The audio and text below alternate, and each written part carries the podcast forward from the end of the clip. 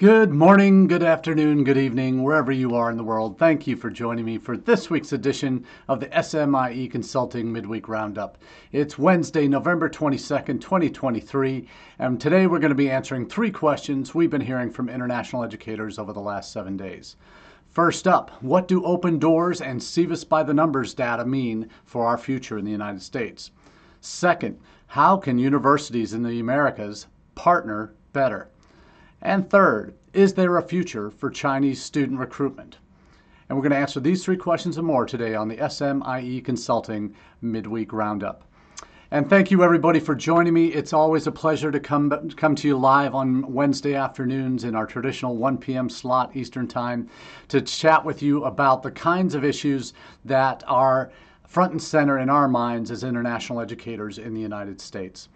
So we are coming off International Education Week last week, and this week being Thanksgiving week, a little bit shorter work week. Many of you are on holiday, so you'll be listening on repeat uh, on podcast versions of this uh, roundup or uh, catching it when you're back in the office. So those of you who are able to make it live to the to the sessions today and every Wednesday, I always appreciate you joining in the conversation when and if you can. Uh, as we do each week, we, we take a look at the kinds of topics that are really front and center in our minds about uh, our profession, our international education profession, because uh, we oftentimes are on our campuses are outliers. Uh, we're not seen as uh, always the first priority of institutions uh, in terms of how, how we are uh, talked about uh, in the campus discourse, how we are thought about when it comes to uh, when it comes to prioritization for budget, uh, when it comes to topics of uh, institutional strategic planning. So uh, our field is can be very, fairly niche and feel very small in a lot of places. But when we come together at conferences and for International Education Week, we see our community really celebrating everything that we are as a profession in international education. And we can't do that without those students that we bring to campus, that we've sent abroad and who have come back, our faculty from abroad that we celebrate on our campuses. And that's something I think is um, really symptomatic of and symbolic of who we are as international educators. We celebrate our differences. We celebrate uh, the many things that bring us together in our profession. Uh, and with our students that we recruit, with the faculty we uh, interact with, that the, with our administrators that are engaged and really want to uh, highlight everything that we do with international education. For those of you who are on smaller campuses or one person offices fighting the good fight, I know you have your hands full. You have a very full plate during International Education Week, and I can't imagine being able to arrange a, a slate of events to keep your campus engaged uh, actively in what you're doing.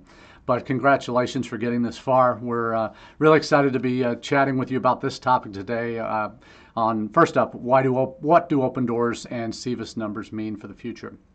And as I've been sharing out in my uh, post this week, coming off our newsletter, uh, obviously I always mention the newsletter at the top of uh, top of the show uh, because that that newsletter, I'm proud to say, for, combined uh, with the uh, email version as well as the LinkedIn version, we now have over 1,500 subscribers that are getting the newsletter every week, and that's uh, all the SMIE news fit to share. I've dropped the link to the uh, the smieconsulting.org website slash subscribe so you can uh, get the email version if you want. I'm also dropping the most recent LinkedIn version and email version of the, this week's newsletter so that you can follow along and see some of the stories uh, that we're going to be covering. If you need those in your uh, inbox on Monday, go to the website. If you'd much prefer to get it through LinkedIn, follow the link to the most recent week edition. And next week, uh, you'll get um, about 8.30 or so. Uh, on Monday morning, you'll get uh, Eastern Time. You'll get the link to uh, that or the notification that the new, latest newsletter is out. Because we do take the themes we cover here on Wednesday afternoons from those newsletters, uh, from the themes of the stories that we see commonalities uh, around, coalescing around certain issues. We then make uh, three of those the topics of discussion for the Wednesday chats. So that first one, obviously, Open Doors is a huge event every year. Um, it's become And this is someone coming from someone who used to work at IIE, who regularly went to the uh, National Press Club to for the live uh, events. Obviously, the live events kind of uh, stopped during COVID, and now everything's uh, pre-recorded and, and, and, webcast out to everybody. But uh, the realities of um, this week, International Education Week, which took place last week, uh, are always a signature uh, time in uh, the uh, academic calendar for international educators, celebrating who we are. This uh, International Education Week, for those who don't know, started in 2000. One of the last uh, last things that the uh, the Clinton administration did is to uh, create, uh, had a proclamation creating International Education Week that became a regular State Department program, uh, highlighting everything that the U.S. government is doing to bring students to the United States and send our students abroad. Uh, it's also celebrated around the world at U.S. consulates and embassies through Education USA offices uh, and celebrating who and what uh, uh international education, international students, study abroad students bring to our country. So uh, the newsletters are great ways to highlight that, uh, highlight the news stories that we cover each week. And there's going to be three different three different things we'll, we'll hi- four, three or four things we'll highlight as part of this. First up, uh, as our good friend Karin Fischer over at the Chronicle uh, always does a great job around Open Doors uh, to highlight uh, the latest stats and facts. Her takes on that, the interviews with uh, with uh, some of the key stakeholders. But um, Open Doors for me, and I'll be very honest with you, again, having worked at IIE for a number of years and really enjoyed those those events at the National Press Club. Uh, the the reality is the open doors data itself, the the, the annual report that is produced uh, through funding from from the Department of State, really has become less useful as a tool for planning. Uh, it's planning for historical data and all that. That's great, but the reality is, it's year-old data. Uh, the, what happened was reported last week is uh, is is uh, survey data that IIE collected from all, uh, well, not all, and that's part of the problem. They don't get everybody in that mix. Uh, they don't, uh, not every, because every university, college that has international students is not required to fill that out, but it's a self reporting tool that institutions complete to self report their international students on campus. Uh, it's been heralded for many years, and I always called it when I was when I was on campus back in the day, uh, in the 90s and, and, early 2000s. That was that was one of the Bibles so that for international educators, for student recruiters, that you, you had to consult Open Doors to know where the students are uh, that you should be going after, and developing plans around all of that. But uh, the reality is, because it's year old data, it's not very good in, in, in, giving us a current sense of what's happening on the ground. Uh, they do have what, what they call a fall snapshot survey. Uh, which does have um, uh, a survey from about from institutions, 600 plus institutions that host generally 57% of all uh, all international students enrolled in the U.S. They send out a survey that is filled out in the last couple of months and then is collated and reported as part of this open doors activity. That's probably the most relevant in uh, current situation on the ground that uh, that data that day uh, of the open doors report really provides us. Uh, it's not. Uh, it's not the. It, again, it's not absolute uh, because it's not a required requirement that institutions fill these out. Uh, they send it out to over 2,000, uh, 2,200, I think, institutions, colleges, and universities that enroll international students, and then a subsection of that report back. there are over 6,000 plus institutions that are can and do uh, well not all do but uh, can accept international students that are, are not counted. Though they aren't going to be huge numbers they can throw throw numbers off and it also includes high schools that enroll students that in, that are able to do that through SEVIS obviously IIE's data is only post-secondary IEP intensive English programs uh, and OPT data across the board. So that's what we're looking at. Uh, so the data is, is, painting the picture of what that looks like, what that really means. Uh, I've put the links to uh, uh Karin's newsletter, to uh, NAFSA's uh, economic international student economic value tool, which is another kind of a, another companion to the Open Doors report. NAFSA always releases their economic value tool for international students in terms of their contributions, international students' contributions to uh, the U.S. economy. And uh, this year, first time since the pandemic. We're back over $40 billion in terms of the net economic impact of international students to our economies, our local economies, our state economies, our national economies. So uh, it's always data that uh, when I when I see those reports, and uh, it, it is a huge it's a huge uh, huge lift for NAFSA to put this together, but they actually have it in this economic uh, value tool. You can break it down, and you should as institutions using that tool to break it down, get your congressional level data uh, down uh, where you can indicate you can find out okay for our for our congressional district, how, how, what value do international students bring? How many jobs are supported uh, by uh, the international students that enrolled in our congressional district? And that's something that, uh, for obviously, we all of us as international educators uh, that are true, uh, that are in it for the right reasons, in terms of the, the value that they bring to our campuses, in terms of cultural value, the, uh, the education that those students receive that they can then take back to their home countries and leave with hopefully positive experiences and good views of the United States. All of that is what we all want. Uh, there are some who make decisions based solely on financials in terms of the economic impact. And for what I love about the economic value uh, tool is it's not just tuition, tuition and housing dollars for our, for our campuses. It's about the money that students spend in the community uh, if they're in renting, renting apartments or other things that beyond the, the campus proper, that their presence uh, helps support jobs, and often jobs far beyond the international office uh, on campuses. So this economic value tool has really helped, uh, I think, for those institutions and international educators who, who whose uh, senior leadership only listen to dollars and cents. It's a great tool to have in your pocket as you make the conversation. You always want to make first and foremost the um, the cultural value and and, and, and the the good that it generates for the university globally, all of those things. But also, you want to have uh, you be equipped with the right tools for the right fight, right, or the right weapons for the right fight. And if you know you're talking to an audience that is uh, all dollars and cents, bottom line, people in terms of what their what their expectations are, how many students bring in, what kind of revenue do they generate.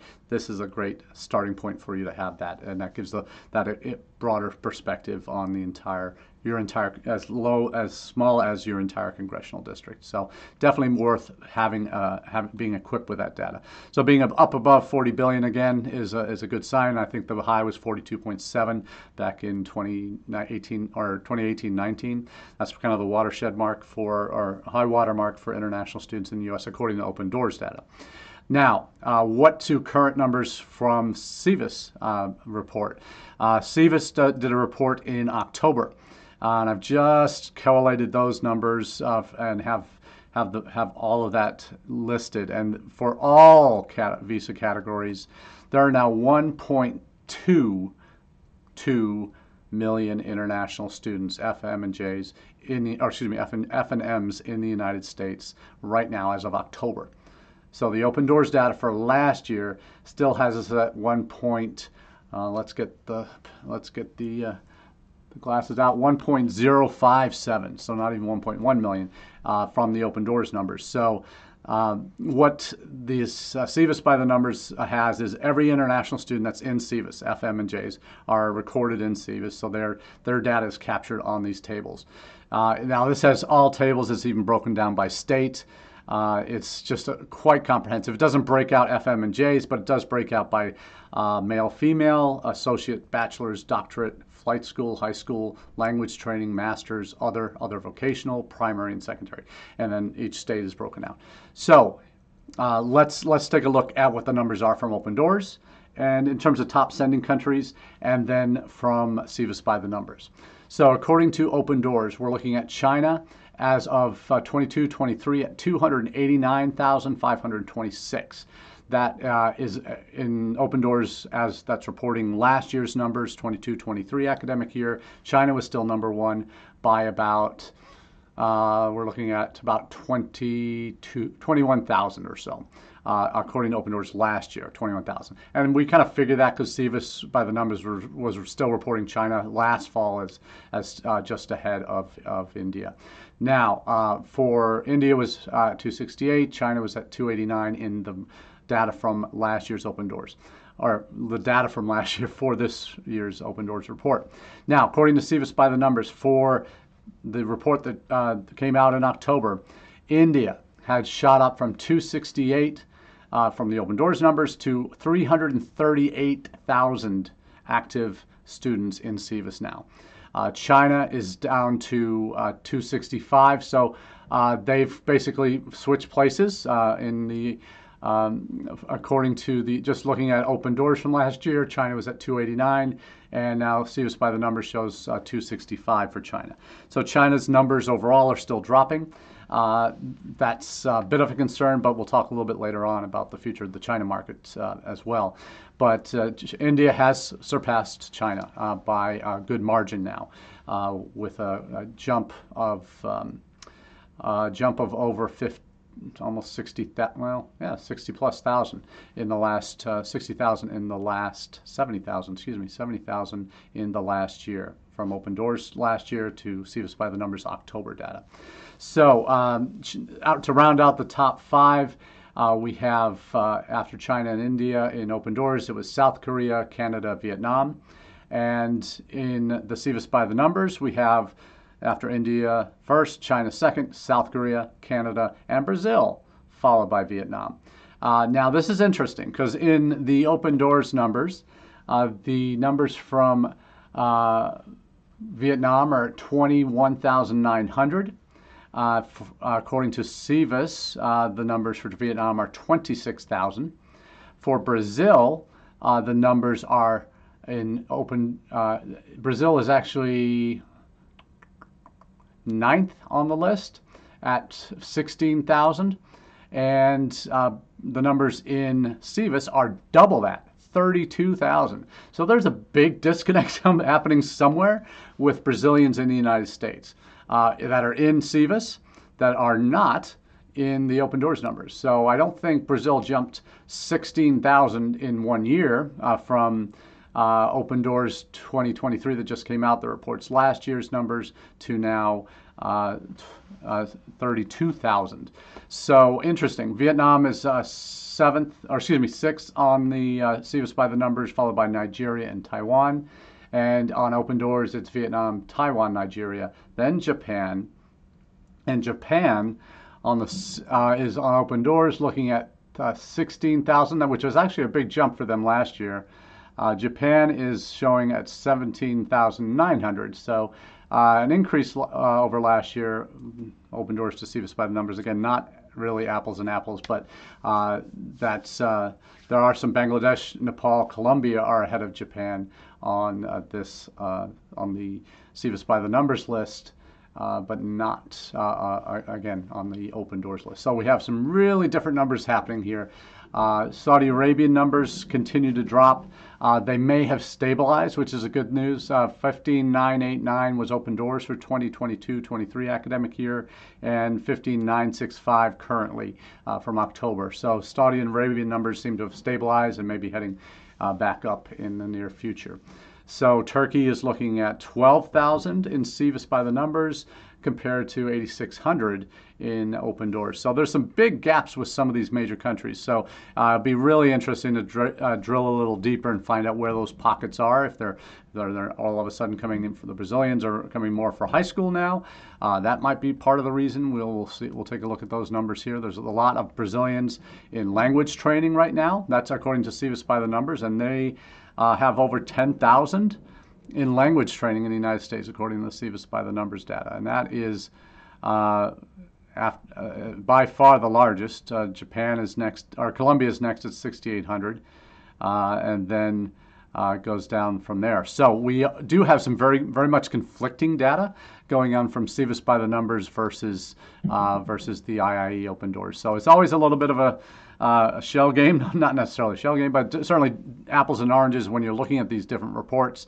But certainly there's a lot of value there in terms of um, numbers that for data nerds like me and some that are even bigger data nerds than me, you get a lot of value out of these uh, this data here. So really encourage you all to check those out. I'm also going to throw in the link for the IIE Fall Snapshot Survey, uh, again, which talks about, um, which, which I mentioned earlier, talks about the uh, those 600 or so colleges or universities that host about 57% of all international students. according to Open Doors data. Uh, that uh, IIE fall snapshot survey is the most cl- closest thing to current data that we can get, which d- did also show us pointing in the right direction. So, what are the hot top level numbers we talked about? 12% was the year on year increase in total number of international students, which is hugely positive. Uh, we also saw for um, for new international students, those numbers uh, jumped 14% this fall, almost 300,000, uh, which would be the I think it was second largest uh, new international student intake ever. Uh, second largest, increase 12% overall in 40 years. So we're really seeing uh, numbers now happening for international new international students coming in. Uh, overall numbers growing, moving in a very very positive direction. Certainly by this time next year, I would assume we're going to be past our previous peak uh, for our open doors numbers at least uh, that came in 2018-19 uh, as we look to have another uh, uh, solid solid year. And the SEVIS by the numbers certainly reflects the more accurate overall numbers, 2.2 or 1.22 million, as opposed to the open doors numbers that show 1.05 or 06.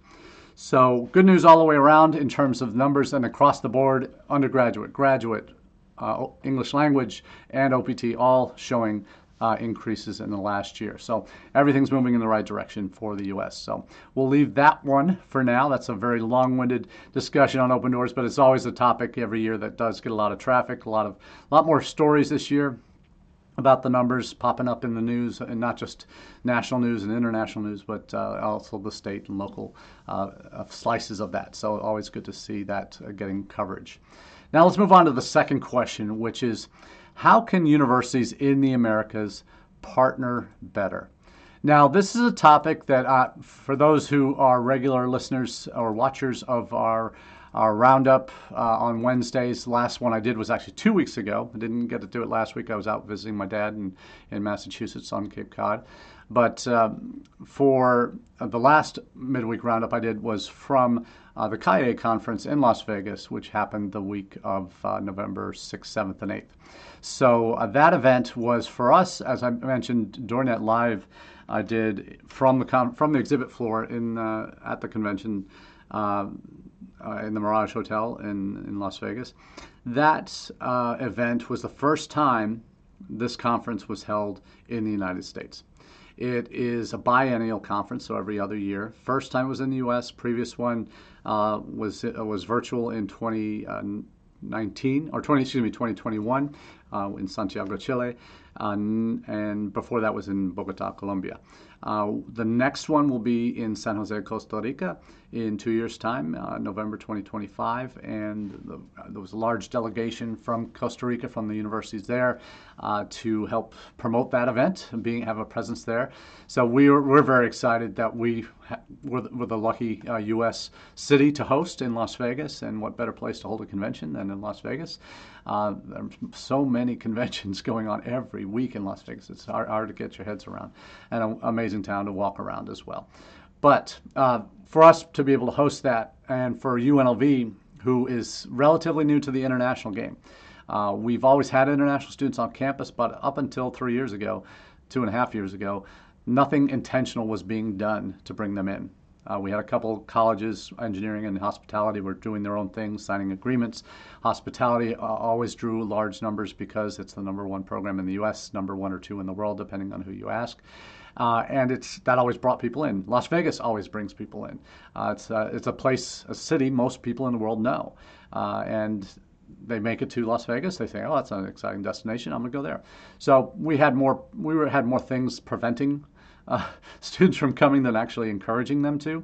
And we've now turned a lot of that around. We're still working on a lot of processes. It's nothing. It's always a work in, work, work in process uh, to refine and improve the way we do things. And that's at UNLV. That's part of my job as director of global recruitment and partnerships. I'll talk about the partnerships in a minute.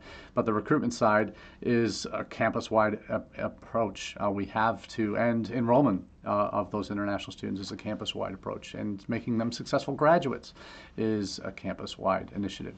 Uh, we're all not on the same page yet. Uh, every everybody moves at their own pace and uh, has different challenges and resources available to them. So we're trying to bring this uh, whole mentality forward of um, making sure we're all on the same page as we look to bring more students from abroad to our campuses and send more of our students abroad as well. But the question of how can universities in the America partner better, this comes out of that conference, the CAE conference. So for us to be able to host this conference was really what I called, had been calling for on our campus and to anyone who would listen, our coming out party to Latin America. Uh, Latin America obviously is a huge um, uh, influence on the United States in terms of immigration over the last few decades, uh, in terms of where we are in the southwest of the U.S.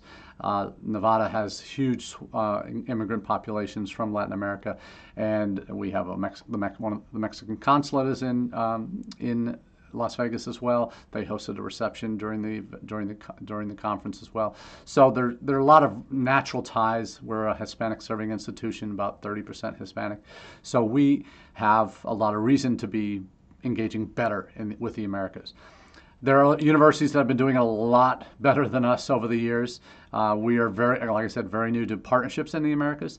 Uh, we signed our first three university partnerships uh, with uh, institutions in, in Ecuador, in uh, Colombia, and in Brazil uh, during the conference at the opening reception, which we hosted on our campus. The, the, conference itself happened at the Mirage Hotel, but we had the opening reception on campus for all 640 plus uh, registrants from everywhere from Canada to the Caribbean to Chile everywhere in between. Even had a delegation of 28 uh, university representatives from China that were visiting for the conference that got, got to experience our campus as well. And before and after the conference, we were doing tours for potential partners, current partners, really giving them a sense of what uh, UNLV is all about. A lot of people came away with really positive uh, visits uh, to, to campus, either for that reception or for uh, tours that we did or meetings with faculty, deans, and all of that.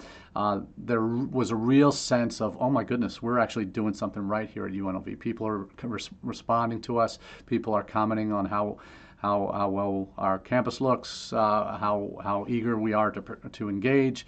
And there's a huge to-do list that came out of that conference. And for my, for my, my responsibilities as partnerships uh, director, I now follow up with those folks that we met with, the ones that we've uh, obviously signed the agreements with, making sure that those turn into productive, uh, uh, substantive agreements.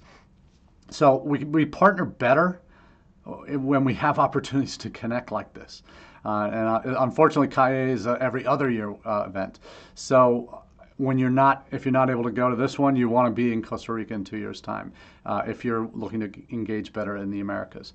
But for me, I know uh, there's there are some of our peer institutions that have been very active in Latin America that we look up to and say, yeah, yeah, we need to be like that. Uh, they're peers for us domestically, but we're not in their league internationally yet. They, uh, we, we hope to be someday, but we're not there yet. I look at some of them like UNT in, uh, in Texas, uh, look at uh, Arizona and Univer- Arizona State.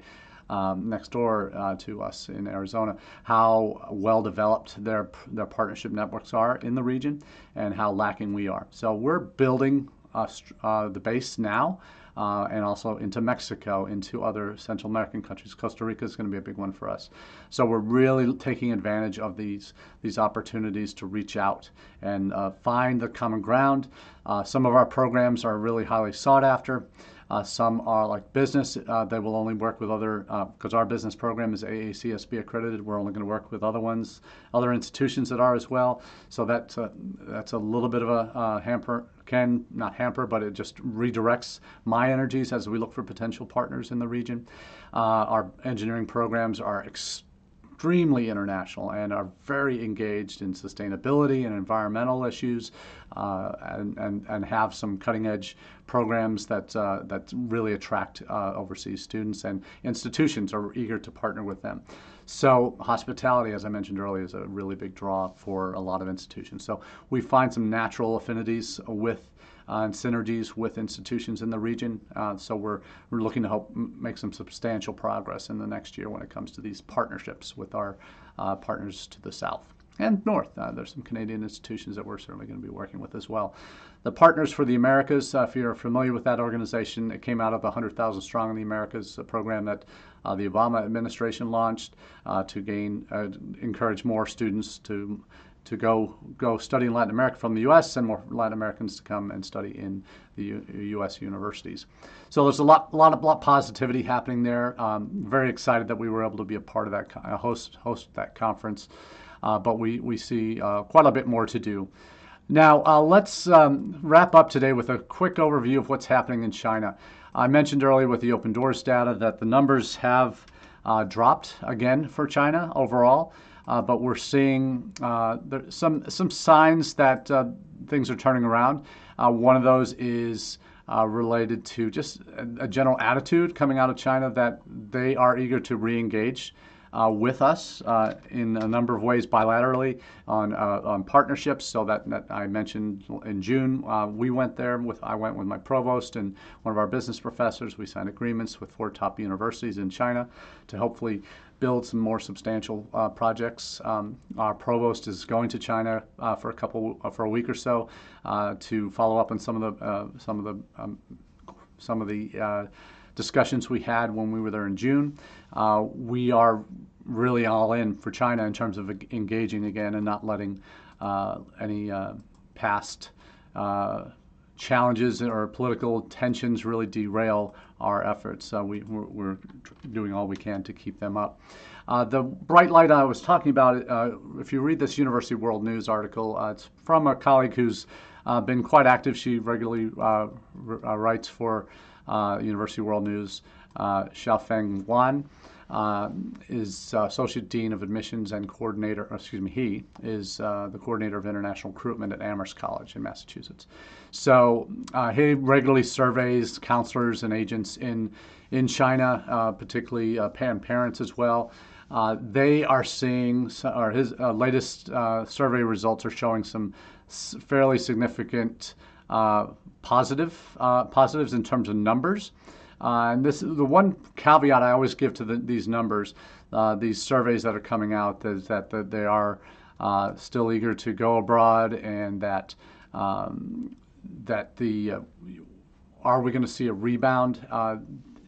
we, we, we, we do see that the numbers of high school graduates at, through international schools, the ones that are most likely to go abroad, are, are, are going to be increasing significantly in the next couple of years. So there's hope that uh, we could be seeing uh, a rebound there. So we'll, uh, we'll, we'll keep our eyes peeled on that one for future reference.